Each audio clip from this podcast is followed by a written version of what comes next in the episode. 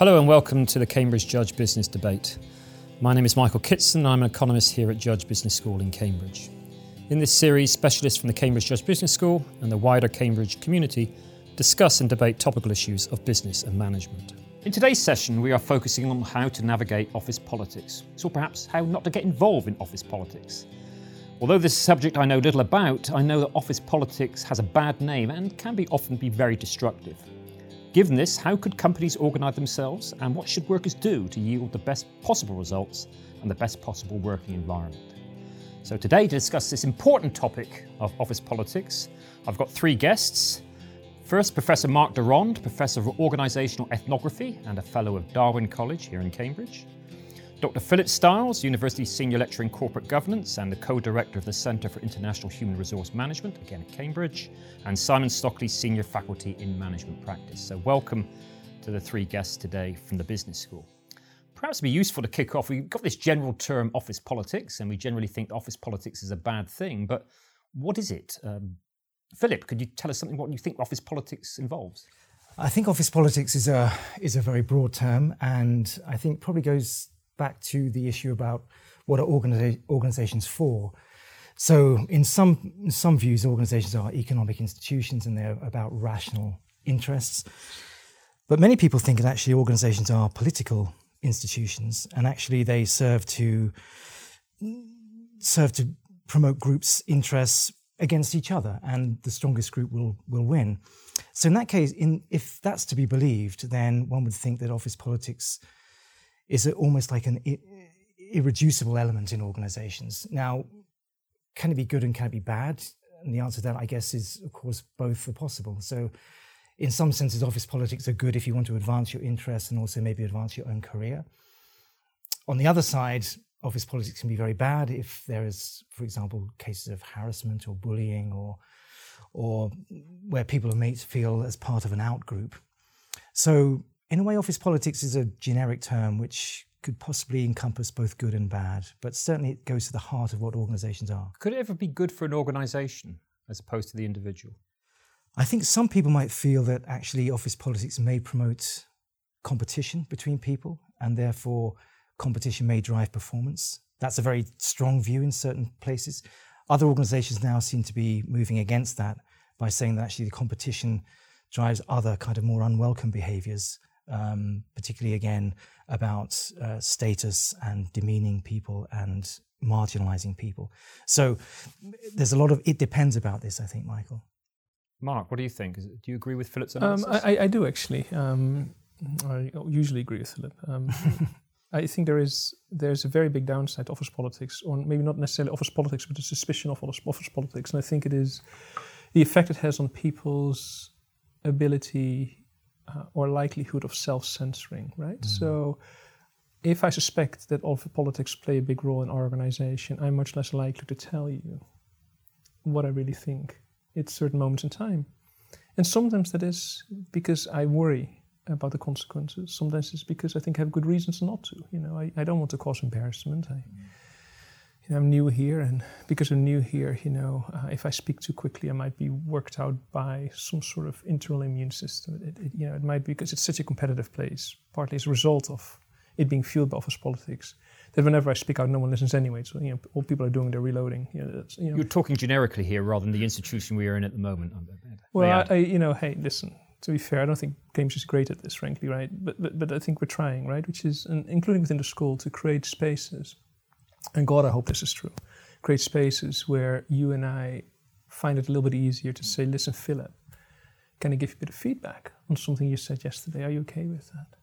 Or to say, you know, Michael, listen, the podcast, you know, the way you introduced this, that was powerful stuff. You know, mm-hmm. you know, it need not be critical. You know, and my real fear is that either office politics or the suspicion thereof will inhibit people and causing them to self-censor more and more often. And the end result is that people in the organization won't know all they need to know to move the organization forward. And that worries me, aside from the fact that it becomes a dismal place to work. Okay, we'll come back to some of those important issues I think that you've raised there. But, but Simon, what's your, what's your take on, on this? I, I very much agree with what Philip was saying about competition in, in organizations. And um, I mean, my, my natural domain is, is technology entrepreneurship. and we've seen numerous examples of um, where, sort of competitive, sort of intra-organizational teams set up on a competitive basis. I mean, one of the famous cases, of course, was Steve Jobs at Apple. More recently, um, Elizabeth Holmes, who by all accounts worshipped Steve, um, was doing exactly the same thing at Theranos. You know, we, we know what the outcome was there. So uh, it needn't necessarily always be a bad thing, but but certainly um, some of the practices in, in rapidly scaling technology ventures can, can be really quite harmful. So how, how do we balance that then? Because certainly in this university, there's a big stress on collaboration and mm. collegiality. I mean, how do you stress the benefits of collaboration with, say, perhaps you might need, also need some competition as well? It's a difficult one to, to deal with. It, it, it certainly is, and it, I mean, I, I, think it, it really does. You know, the devil is in the detail. It, depend, really depends on the context. Um, but I, one one of the things again that we see repeatedly in these very very rapidly growing startups is what a tremendous increase in power does to the founding team, and you get all manner of dysfunctional behaviours creeping out. Um, case in point, I think was was Travis Kalanick at Uber, um, who was really for, you know, for, forced to resign as, as chair of the organisation. If I may tr- try a response right to the same question. Mm-hmm. Uh, appreciating everything you've said, right, and the examples you've highlighted, Simon, are are, are very powerful examples, right. Um, but in response to the question, well, how do you how do you find that sweet spot? You know, where you want people to collaborate, but at the same time you also not want to weed out competition. Um, I would imagine that one way of working this surely must be to try and maintain a level of transparency throughout you know, transparency can fuel competition. But I think at the end of the day, because there's transparency, it will leave people feeling with a sense of it's fair game. I think by and large, if you look at organizations, including the judge, you know, you've got people that are here because they're individually very good. And they're individually very good, I think in part because they've always been competitive. I think that's true of all of us around the table. You know, you can't help being who you are. You know, if you're forced into a situation where you're encouraged to collaborate, that part of you that wants to compete will never disappear. Mm. And I think what I mean by transparency is the type of environment where it's okay to own up to the fact that we are competitive people trying to collaborate towards an end that we all agree is important. And we can either do that by taking the mickey, you know, or as they do in sporting environments, you know, finding a way of people who, you know, who are innately competitive to somehow have a bit of fun competing, but in such a way that it won't actually derail the overall project. You know, uh, of course, what you can do in sporting environments uh, or indeed in the military, you can't necessarily do at a judge, you know, or other organizations because the social contract is different. But anything we can do to promote transparency, which I would say is almost the antithesis to politics. I think politics to me is about obscurity. It's not about transparency, you know. Um, and in the way that Philip suggested, as you did, Simon, that this obscurity that goes along with politics can fuel competition. I don't disagree with you, but I don't think you need obscurity for that. I think transparency mm. can fuel competition in the same way, if not more powerfully. Mm. Yeah, Philip, I, I, I, agree with that. I think, and when you see some of the problems in organisations generally, it's, it's it's generally about lack of transparency. Also, I guess just to throw another thought into that about lack of consistency and you know, I think in, in research around leadership and teams and workforces generally, the idea of the in group and the out group. And this is a very, very well known set of issues. And, and often leaders drift into creating an out group by, by default.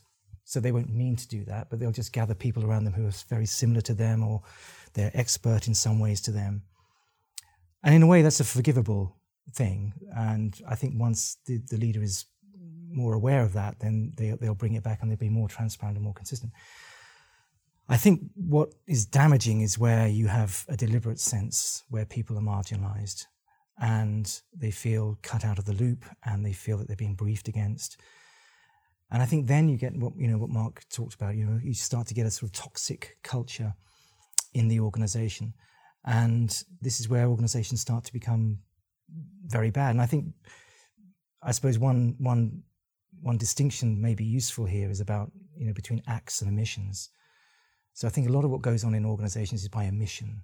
Things just happen. People just lose track of things. People don't take enough care. They use the wrong language sometimes. There's mistakes made. I think there's that's we can accept that. But I think where where you have people who set out to be deliberately non-transparent or deliberately tough or in a way that they know will actually affect people in a in a kind of malign way. Um, that's where the politics stuff becomes very very damaging. I think. And the and these these people do exist.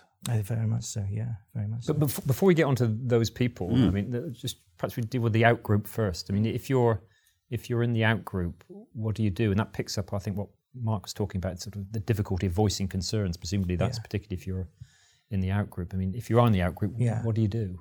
I think I think two things. um, one is one is you can you can try and see what the conditions are for the in group, and try and get yourself into the in group. Um, this sounds like school, doesn't it? It is like I think the playground is not a not a hugely uh, doesn't do the, the phenomena a disservice actually. Um, so you can try to do, and you see a lot of that. That you know, so the finding out what the boss likes, what sort of music do they like, what sort of cricket team do they support, going up and you know that kind of politics stuff. The other side, of course, is to wait, is to bide your time, and wait for the chief exec or the boss or whoever it is to kind of make a make a mistake, and then suddenly the out group becomes the in group. Then you're very well placed. Neither seems very desirable to me. Neither seems very desirable at all, and and you know you think of the the loss of energy that that sort of behavior gives in, you know so the the non-productive side of that so you know part of your working day is given over to trying to calculate am i in the right group am i in the wrong group how can i maneuver myself how can i maybe i mean simon will talk about this later how, how can i be slightly more machiavellian to get my myself better placed you know it's a huge I mean, some would say that's a huge waste of energy. Other people would say that actually that's all there is to um, organizational life, but depends who you depends who you read. Simon, you got you got issues about the sort of dark side of leadership. I think. Yes, yes. there is something called the, the, the dark triad of um, three closely related psychological states. I think we could call them. They're not necessarily disorders, um, although some of them do do crop up in the diagnostic manual. Um, so, so the dark triad is uh, psychopathy, um, and I think it's estimated that roughly five percent of CEOs have psychotic tendencies. Um, that's probably best understood in terms of a lack of empathy for others, um, not necessarily deliberately wanting to hurt people, but actually not caring if you do. There's narcissism, which would be extreme self love. Um, and, and finally, Machiavellianism, or b- being extremely manipulative. And these are often found together in, in the same individual. And potentially that makes them an extremely dangerous character. Um, and again, depending on who you, you read, the best advice with people like that is just to avoid them because you're not going to beat them just i am an orders of magnitude sort of person. I mean, is it common to have those three traits apart, apart from sort of major leaders of of, uh, uh, of major countries? Um, but apart from that, I mean, are these common in other organisations? In I, I've I've worked with two two people who were absolutely unambiguously sort of dark triad personality types. Um, one of the defining features, I think, is that they tend to be extremely charming to their superiors. So, very, very good at managing impressions and flattering um, people in more senior positions. But they're also very, very good at punching down. So, the pe- people who are on the same level in, in a hierarchy, or more particularly their subordinates, get demeaned and humiliated and uh, pushed about quite a lot by these people. And, and, and you're suggesting we can't do anything about really these sorts of leaders. Mark, do you think we can do anything? I, th- I think I think we can. And actually, what I'm going to say next is is is a probably very poor adaptation of a wonderful set of books Um, the first version of which was called um, the No Asshole Rule. Um, and the more recent incarnation of that is called the Asshole Survival Guide, right? So, um, so one thing um, very practical would be just to um, to look at the silver lining. You know, um, that sounds very Machiavellian, but saying, listen, I can sit this out. This too will pass. You know, what's the silver lining here? You know, at the end of the day, not all is bad. You know, and the silver lining justify you know, or help me through what might be rough next two years. I think that's one. There's a very practical option. I think the other one would be a slightly more benign one where you say, well, what is making someone be the person that he or she happens to be? You know, uh, there may be there may be very good reasons why people are what they are, and they may be what they are temporarily rather than permanently. So these are not people necessarily suffering the three sort of dark, sort of the, the three dark characteristics that Simon outlined, uh, which I agree with wholeheartedly. But these are people that are just going through a tough time, and they can't help being what they are. And let's cut them some slack. You know. Um, I think finally, you know, you might just decide to try and find ways to work around people. You know, if if people are reasonably good at what they do, you know, and I can think of a number of examples. There might actually be ways where you can creatively work around people. You make them a consultant to a team rather than a member of a team, for example. Or you invent a department for them. And I've seen this happen firsthand. You invent a department for them where they're put in charge of a small unit where the toxicity is contained, but it, it doesn't feel like a humiliation for them, you know. So there are things we can do that are relatively practical. None of them will be perfect, no doubt. But it's not all as a lost cause, right? Um, Philip. I think one one thing maybe not to underestimate is how attractive some of these people can be, and even attractive to who? Attractive to attractive to their colleagues and attractive to the bosses. So I mean, there's a reason why these people become chief executives. It's not. It's not. I mean, if they if they are toxic, uh, you know, ultimately, but uh, they have charisma as well. They have charisma. Yeah. They are mostly extroverted. They are. They have huge personal energy people are attracted to them, even though they may be bullied by them or may be humiliated by them. Nevertheless, they feel. I remember we worked with an organization where a chief exec was a bullying person, and we asked people who were very senior, why did they stick around? And they said, because three years with this guy is worth six years anywhere else. You know, so you get a feel that these people are very, they have a kind of gravitational pull about them. So that's why the politics stuff is quite tricky because a lot of people they'll put up with a lot just to be around certain kind of characters who they feel, even though they're difficult characters, they feel they have some kind of, they're on some kind of journey or some kind of path. So, so th- there's that issue. I think is what maybe just worth worth saying, and um, I think I agree with Mark. You know, I think when you look at people like this, you tend to get two versions of them. What, especially if, say, if you talk about charisma, you get what we call the individualized charismatic, who is very much the kind of Machiavellian careerist person. And then you also get the socialized charis- charismatic, who is a person who is hugely, again, hugely powerfully attractive to many people, but will, will somehow corral their charisma into the service of the organization through some of the things that Mark just mentioned. And if you can get that, then then that can be a, you know a very mm. very powerful force for the organization. Um, so so again, these things are there's there's light and shade with with these characters still. I think. Mark, you mentioned something earlier about s- safe zones or safe spaces. Mm. I mean, how, how, do how do we create those in an organisation? So there are a number of several things we can do, right? So um, some of which are very very practical. So let me just outline two very briefly. So the first one is to collectively agree upon a set of behaviors and give that a name or label, right? So you might say we will draw the red line always at this point. Um, you know, these behaviors are not acceptable. And because we decided this in Cambridge at, say, the Judge Business School, let's call this a judge moment, a judge rule, whatever it is, right? So this allows people to call behaviors out. Well, remember, this feels like a judge moment right now, mm-hmm. right here, you know. Or, and this is an example from a law from Trevor, Davis, Travers Smith we worked with for quite some time, and this is in the public domain, um, so I can talk about it, where here in Cambridge we had a session whereby uh, um, you know, woman stood up at one point when she wasn't comfortable and said, "Well, that's not cool," to one of her colleagues, and we said, "Well, that's interesting.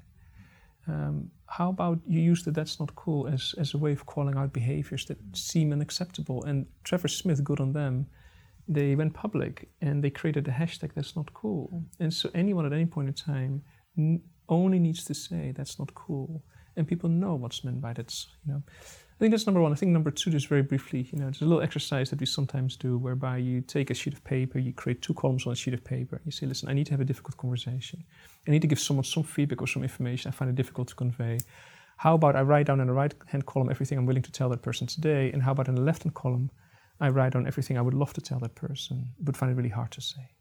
Now, I've done this many, many times, and invariably the right hand column is skipped, people go straight for the therapeutic left hand column, you know, writing all the stuff they would like to tell Michael for example, but don't dare say. Find it difficult to say. So once I've done this, what I would do with my caller, I go to Philip and say, Philip, can you help me out? What kind of language would I need to use to try and not move all of my left-hand column across, but one or two bits, and make them sayable, and you come up with the most interesting examples, right? So let me just give you one very, very quick one. Um, Matthew Fleming, of the Fleming family, he, uh, he used to play cricket f- for Cambridge and subsequently for England. And a wonderful story. This is many years ago where he was out uh, playing cricket um, out in India in a one day test match. And he was already out in the field warming up. And his captain had to tell him he wasn't going to play that day. And so his captain had to figure out how to break that bad news and move it from the left hand column to the right hand column. So the captain went up to Matthew and said, Matthew, I don't know what we would do without you. I have no idea. But we're going to try. it may sound facetious, but it's really clever. Because what it shows is that sometimes language can be very, very helpful. And so Philip might help me out saying, Mark, have you tried this? Or Philip might give you some perspective. I was in a similar situation a few years ago. Here's what happened, right? So these are tiny little kind of devices people can use to try and create around themselves spaces where it's just a little bit easier to say, Simon, there's something I've got to tell you. I find it difficult to say to you, but here's what I'm telling you. But that's a difficult skill for people to have, isn't it? I mean, that's a great communication skill. But, but therein lies the good news. Yeah the good news is people are so piss poor at this that you don't have to be perfect to make a massive positive difference. You know? And dare I say, Cambridge is not the best example of a psychologically safe space. I have to say, though, I think within the judge, we're not doing too bad. Mm-hmm. I think it's. I've noticed. In, I mean, I'm a new boy. I've only been here for seven years. um, I've noticed an improvement mm. in that time. You know, certainly in the last couple of years when um, you know you can try something, you can even fail at, at a particular task, and you're given feedback, um, encouraged not to fail in the same way twice. But uh, you know, so we we actually do practice what we preach, which I think is encouraging. Yeah, I think I think that's right, and I think I think what you see again, what we see in other organisations is is um, you know, about the, the presence of certain norms in an organization, about what we, what we will tolerate and what we will not tolerate. And I think for, in, in many organizations, those norms are fairly fixed and hard to shift. But, you know, from what Simon was saying and Mark was saying, you know, you, there are possibilities to, to move them. You know, you, if you make people aware of, of the norms and where maybe they, be def, they might be deficient, then I think you've got a chance of, of moving them forward. But if there's not a psychologically safe sp- space for people to raise this, then you're kind of stuck with the same old same old um, culture. So I think you know a lot of a lot of this you know the safe space issue. So for example, um, you know, does the organisation have a charter? Are there certain behaviours that we you know as Mark was saying, are there certain behaviours that we will tolerate, won't tolerate? Um, and maybe more at the informal level, what's what are the stories that we tell about how people are treated in this place that still are here, even though they may have happened 10, 12 years ago, they still have a resonance down the line. Um, and maybe we should start to look at some of the stories people are telling in this place, not not judge, but you know generally. Um, and what are, you know, are they perpetuating political behaviour in the malign sense, or actually are they encouraging of this? Um, I mean, for example, quick example, um, there was a, a, big bank um, recently, their chief exec instituted a whistleblowing policy. And which is obviously a good thing, and that's a nice norm to set for the organization, and uh, you know gives a sort of safe space and so on and everything else. And um, and then the first person to blow the whistle under the new regime, um, the chief exec, it happened. The whistle was being blown on a colleague or a friend of the chief execs on the board, and the chief executive, of course, saw this, and then the first thing he did was to try and investigate who blew the whistle. And when the board was reluctant to sanction this, um, they hired a team of private investigators. The, the chief exec hired a team of private investigators to to find out who blew the whistle, you know. And so, so the norm of safe space was established in the beginning, and then the first behavior that you see, of course, completely undermines it. And so you have this this kind of formal rhetoric about how we should treat people, and underneath the story is there, which says actually this is what we should pay attention So, to. so it's very difficult to change organisational culture. yeah, I think it is, but not impossible. No. not Well, impossible. it takes time, presumably, as well. It takes time, but in a in a way, you could say you could you could change that culture maybe in in a day by, for argument's sake, taking the chief exec out. Let's say. I mean, you can change things that will make a huge difference. Um, You, you- mean sacking him rather than any other way of taking him out, presumably? yeah, yeah, not in not in not in that wouldn't set a very good precedent for organisational cultural change. I, it, wasn't advocating violence. No, no, no, I don't that for the record. No, no, no.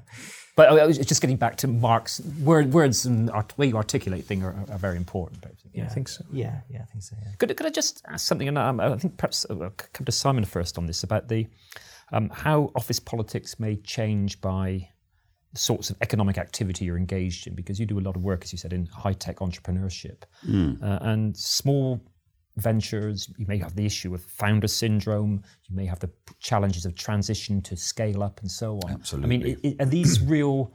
important issues in, in growing. I mean, we, we're, we- we're, in a, we're in a high tech cluster here, and we talk about um, you know, the, the Cambridge phenomenon and the ecosystem and whatever. Very rarely we talk about these sorts of issues. I mean, are these issues apparent when you're studying high tech entrepreneurship and high technology businesses? They're, they're in, incredibly apparent. Um, so, and if, if we look at the data on the failure of high potential new ventures, and it's quite consistent over, over many studies. About two thirds of the failures can be traced to the team falling apart in one shape or another. You know, so it's, and usually that reflects a lack of alignment among founding team members, and that could be deciding who gets what share of equity, um, whether or not you're going to grow the business aggressively using external equity risk finance, grow it organically.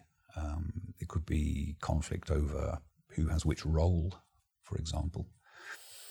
Um, and then later on, of course, the composition of the team is almost certain to need to change uh, as, as, as, as the organization scales up.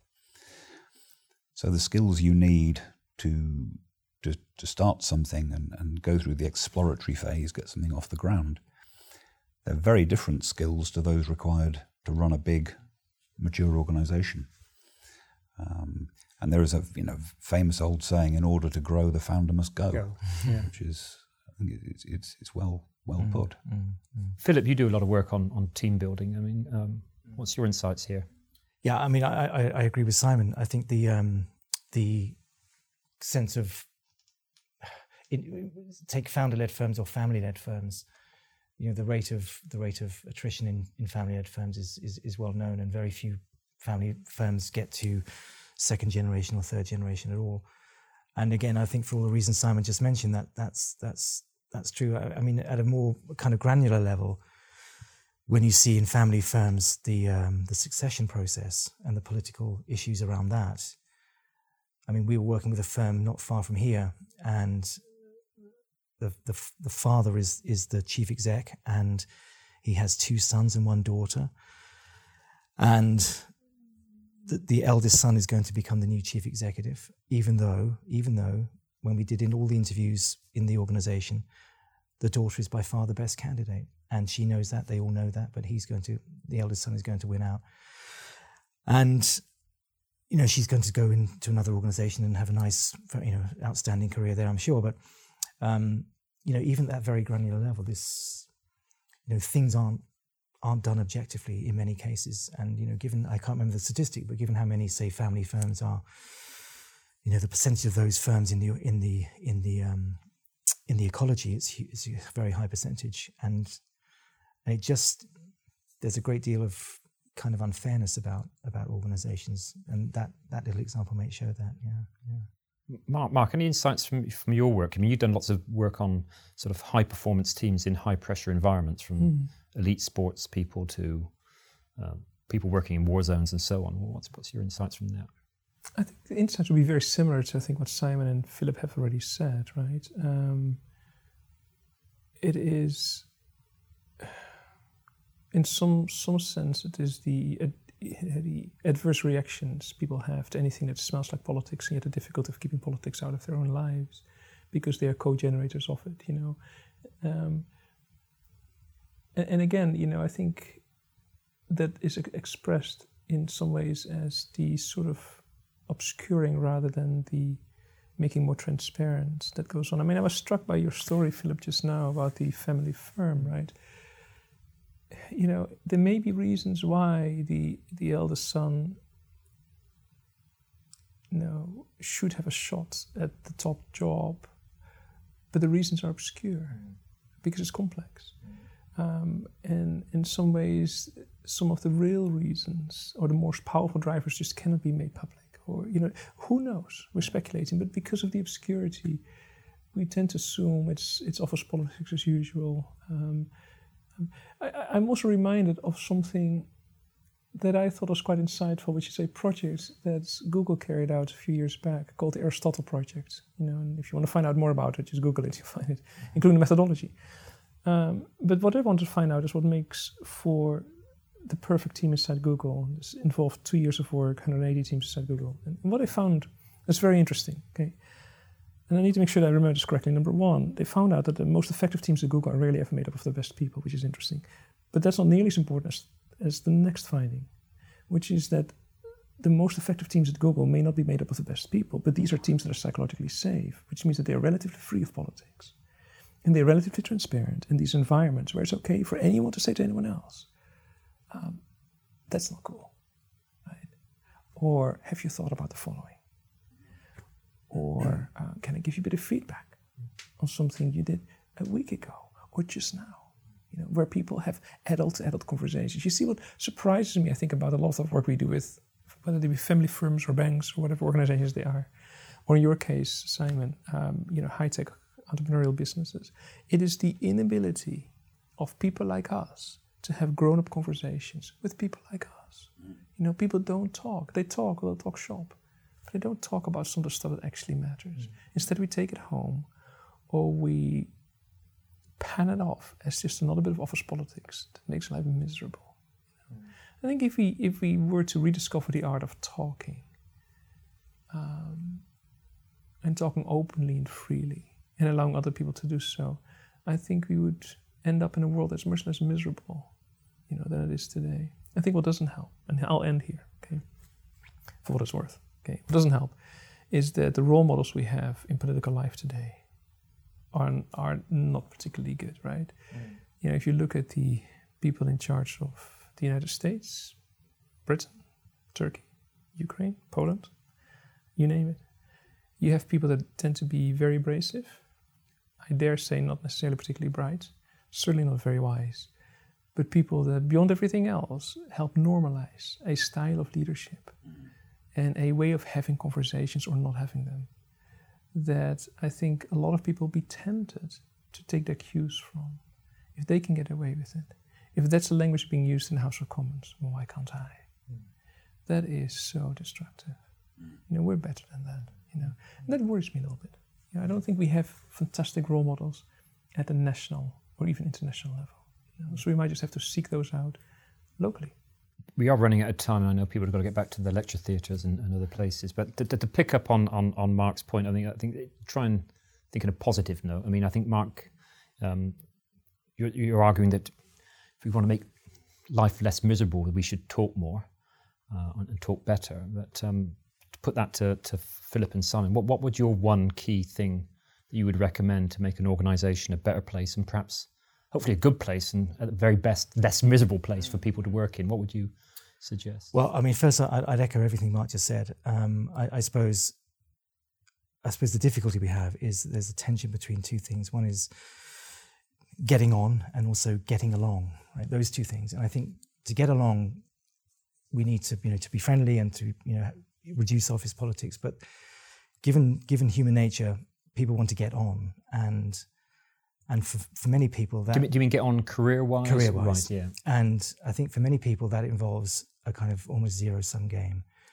And some people have to win and some people have to lose. And I think this is where the, the politics becomes very uh, tan, you know, salient and, and, and, and, and important. And I think that's why it tends to exist. And a lot of people think that actually the key to, to career success is about networking and that necessarily involves a kind of lack of transparency, a kind of you know a kind of hidden set of paths for people to follow, and favoritism and benefaction and all sorts of things. So I suppose, so I suppose my my my, my thought would be that politics are kind of you, you can't eliminate them because people will always want to get on.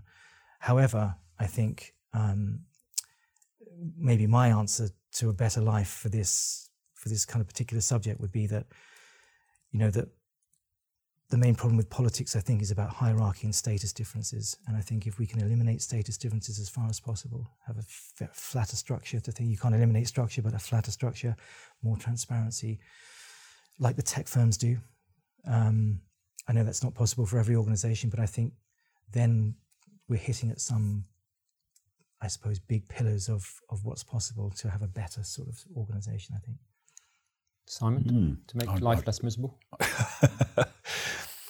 I think for leaders to reflect on the fact that it's their job to create meaning and purpose um, and, and to have some semblance of alignment within organizations and, and just to, to recognize that actually everyone is on, on the same team. Good. I think, I think what we've picked up is that although office politics may be considered to be trivial, but it's a very important part of many people's lives. And, to try and improve people's qualities of life, we need to try and address this important issue. But we have run out of time. Uh, I'd like to thank the guests today, Professor Mark de Rond, Dr. Philip Stiles, and Simon Stockley. A thank to all three of you, uh, and thanks for joining us, and I hope you can join us next time.